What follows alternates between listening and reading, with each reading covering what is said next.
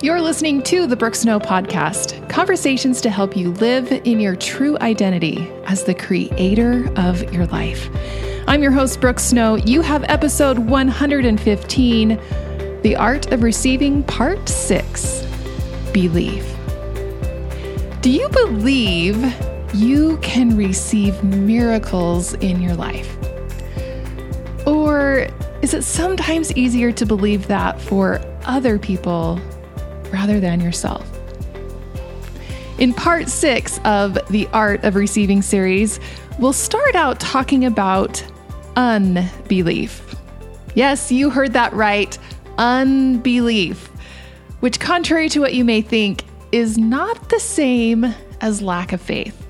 We'll talk about how it's possible to have faith and unbelief at the same time, what it means to have unbelief, and most importantly, how to turn your unbelief into true belief.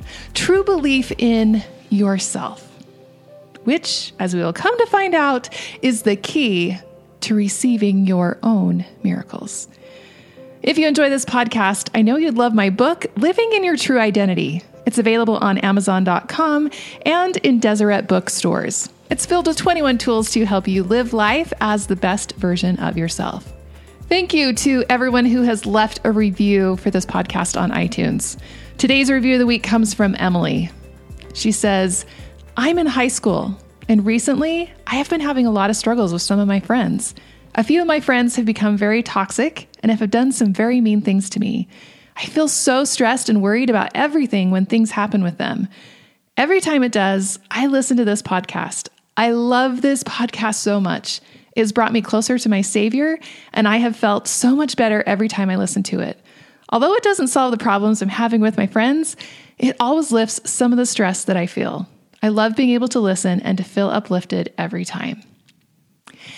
Emily, thank you so much for the review. And I'm so grateful you're able to feel uplifted from these messages. Because I focus so much on being a creator in the work I do for this podcast and at the Creation Coach School, I would love to point out a few wins that I see for you. First of all, you have an amazing sense of self awareness. The fact that you can spot when relationships turn toxic and that you know that you need to do something to uplift yourself that is really amazing.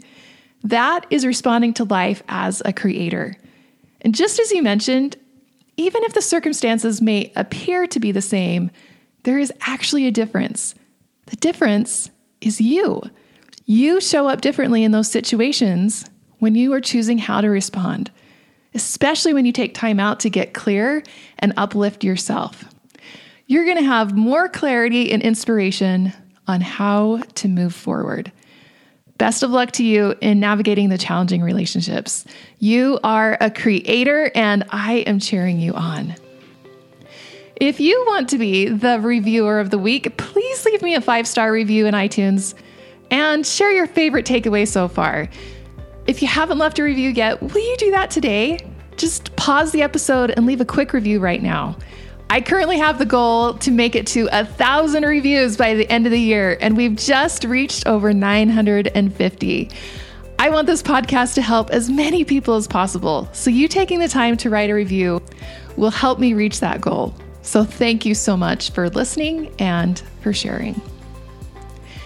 In this Art of Receiving series, we have discussed how to receive our past and present blessings. And now we're talking about how to receive future blessings.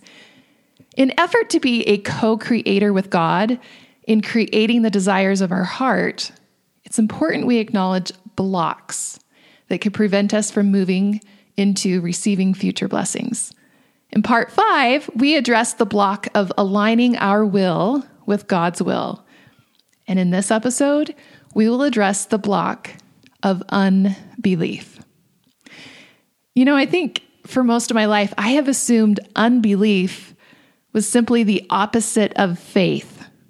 If you didn't have faith, then you didn't believe. Thus, you had unbelief. But did you know it is possible to have faith and also have unbelief at the same time? In the New Testament, there's a powerful story of a man that illustrates this exact situation. In Mark chapter 9, we read about a man who sought out Jesus in the multitude. He was a father who I imagine must have watched Jesus for quite some time, watching him going about performing miracles, healing the sick and the afflicted.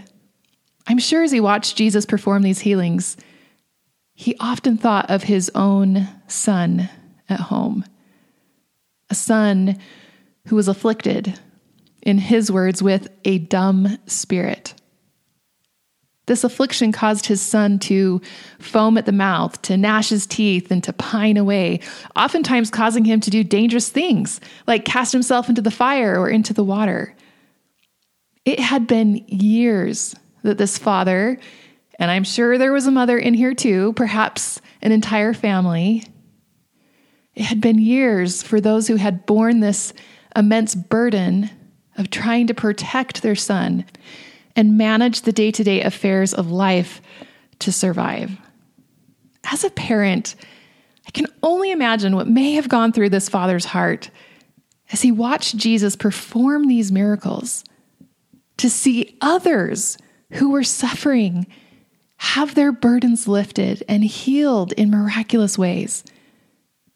I wonder how long, how many days or months or years he watched Jesus and he heard the stories that were surely abuzz in the community as he began to develop a deep faith in this man, this Jesus Christ, who could instantly heal even the lepers.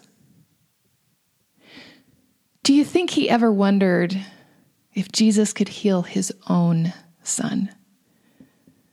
Do you think he ever wondered how that healing could transform the life of his family and give a new life to his son?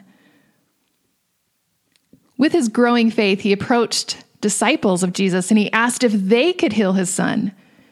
They tried, but they could not heal him. I'm not sure how much time passed between the great disappointment that surely came from the disciples' unsuccessful attempt to heal his son and the time he decided to go to Jesus himself. I imagine this experience likely caused some unbelief in his heart. He may have questioned if his son was an exception, if healing could really come to his family. Nonetheless, in faith, he made his way through the multitude to Jesus, carrying his son, who was all the while thrashing about and wallowing and foaming. Jesus first asked the Father how long his son had suffered with this affliction. The man responds, saying it had been since he was a child. Now, quoting from the account, Jesus said unto him, If thou canst believe, all things are possible to him that believeth. Straightway, the father of the child cried out and said with tears, Lord, I believe. Help thou mine unbelief. How is it that this man can have belief and unbelief at the same time? Friends, unbelief is personal. This father believed in the power of Jesus Christ, so much so he brought his writhing and foaming child through the crowds, a feat I'm sure would have been humiliating and courageous at the same time. He believed in Jesus, but he lacked sufficient belief in himself. He believed Jesus could heal and perform miracles, but he didn't fully believe this power could happen in his family, for his son. Unbelief is personal. Have you ever had the experience of watching other people experience blessings or miracles in their own life and wondered if the same could happen for you? Have you ever watched other people receive exactly what you most deeply hope for and yet wonder if the same could happen for you? I think of my friends who struggle with infertility, what it must be like to learn someone close to them is going to have a baby. Or my friends who have experienced a job loss, watch someone else find the job of their dreams. I remember years ago putting our house up for sale and having it sit on the market for two years while we paid two house payments. I watched so many people then excitedly share the news of how their house sold so fast and how much money they made and wondering when our own prayers would be answered. I believed God helped them sell their house. Did I believe He could do the same for me? The Book of Mormon prophet Moroni writes about unbelief and miracles in these words. He states, Has the day of miracles ceased? Or have angels ceased to appear unto the children of men? Or has he withheld the power of the Holy Ghost from them? Behold, I say unto you, Nay, for it is by faith that miracles are wrought, and it is by faith the angels appear and minister unto men. Wherefore, if these things, meaning if miracles and the ministering of angels, if these things have ceased, woe be unto the children of men. For it is because of unbelief, and all is vain. It is because of unbelief. Those blessings cease only when I believe it can't happen for me. Unbelief is personal. Lord, I believe, help thou my unbelief. So, how do we strengthen our belief? How do we strengthen our faith that we personally can receive miracles? Every one of us has a miracle that we hope for. It can be as small as the miracle of your child sleeping through the night, or as big as hoping for your own healing or the healing of someone close to you. We talk a lot about how to strengthen faith in God. This is foundational and a vital part of the equation. The part we don't mention usually is how to have faith in yourself. Both are necessary. You must believe in the power of God to deliver what you need and desire. And you must also believe in yourself. Believe that you are deserving, worthy, and included in his promises and miracles. When you seek to be a co creator with God in your life, this includes two parties God and you. You must have faith in both. So, how in the world would you strengthen faith in yourself? Faith in yourself is grown the same way you grow faith in God. It starts as a seed and you nurture it. To increase your faith in God, you have to come to know God. To increase faith in yourself, you have to come to know who you really are the true you, the divine nature God created you to be. Not the insecure natural man or woman identity that we can all so easily revert to. Who are you really? To increase your faith in God, you listen to God. To increase faith in yourself, you listen to yourself, your true self, the self that is asking to be taken care of, nurtured, and loved. The self that wants good food, enough sleep, exercise, forgiveness, compassion, and loving kindness. To increase your faith in God, you act. You trust heaven will be there for you. To increase faith in yourself, you act. You honor your commitments to yourself and do the daily habits that nurture and nourish your soul. And guess what happens when you believe in yourself? When you have both faith in Christ and faith in you. Just like Moroni promised, you receive miracles and the ministering of angels. The prophet Joseph Smith promised something similar when he said, If you live up to your privileges, the angels cannot be restrained from being your associates. Can you imagine? This is already your privilege. It's already my privilege. Angels as your associates is a powerful way to receive those miracles we each seek. Angels can help your child sleep through the night. Angels can help you find that job, sell your house, find the right partner, and any other seemingly impossible task. With God, all things are possible to those who believe. And you must also believe in you. I know this concept could sound wild, and yet I invite you to look at your life. Have you ever had times when you have not believed in yourself? Have you had times when you haven't allowed yourself to receive? Have you ever told yourself that your needs or wants did not matter or must come last, or you've excluded yourself from receiving?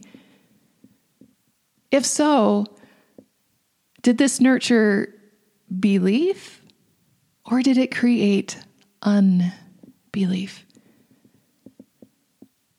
How can we have belief that God will give us what we need if we personally don't give ourselves what we need? One beautiful way I can nurture belief in myself is to lovingly take care of myself so I receive the things that I need and want that are in my control. I need good sleep, good food, good movement to take care of my body. I need gratitude, presence, and to allow myself to do the things that light me up and bring me joy so I can take care of my mind and my spirit. When I do these things, I am practicing how to give and receive from myself. I teach myself that I am worth taking care of.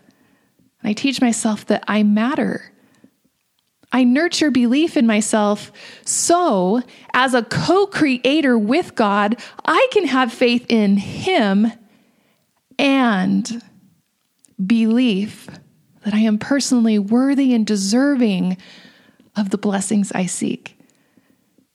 Imagine the power that comes when we can say, Lord, I believe in you and I believe in me in my creation course, this is such an important piece that we spend the first several months yes, months of the program focusing on establishing nurturing habits for ourselves. We call them our creator habits.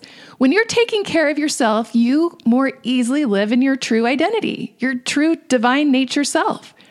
You have more hope in your life and you use your agency to make empowering choices that fill you up and increase your capacity to serve others. This takes practice, especially if we have unsupportive patterns that may have done more to nurture unbelief. Remember, there's always hope, and we can always upgrade little by little to foster more belief in ourselves. This is part of the art of receiving. Believe in God. Believe in yourself. Combined, you co create together in receiving the blessings you desire. Friends, for what it's worth, I want you to know I believe in you. If there's one message I hope to bring over and over again to you, it is to believe in yourself your true self. I know the miracles that happen when you take care of your true self, when you show up for yourself. Angels really are your associates. Miracles really do happen. When you believe in God and when you believe in you. To close, I'd love to leave you with the lyrics to the classic animated film Prince of Egypt. There can be miracles when you believe. Though hope is frail, it's hard to kill. Who knows what miracles you can achieve when you believe? Somehow you will. You will when you believe. The art of receiving rests on belief belief in God, belief in yourself. Nurture both. See it, say it, feel it, do it, become it. You are a creator. Now go co create something great. If you know that your own belief in yourself could use some nourishing, I invite you to sign up for my Christian meditation class. The mantra that we start off with right away in week one is I love and accept you. And then you state your name. What would happen if you said this to yourself every day for five minutes? Would it change anything for you? What would happen if you said this to yourself every day for five minutes for 40 days in a row. I invite you to come find out. From my own experience, I can tell you that everything changes when you believe. Right now, I'm offering a buddy pass with your registration so you can invite a friend to join you in this course for free. It's a 40 day Christian meditation challenge. That means two of you can nurture belief in yourself. You can register at the link in the show notes. You can do this. I am cheering you on.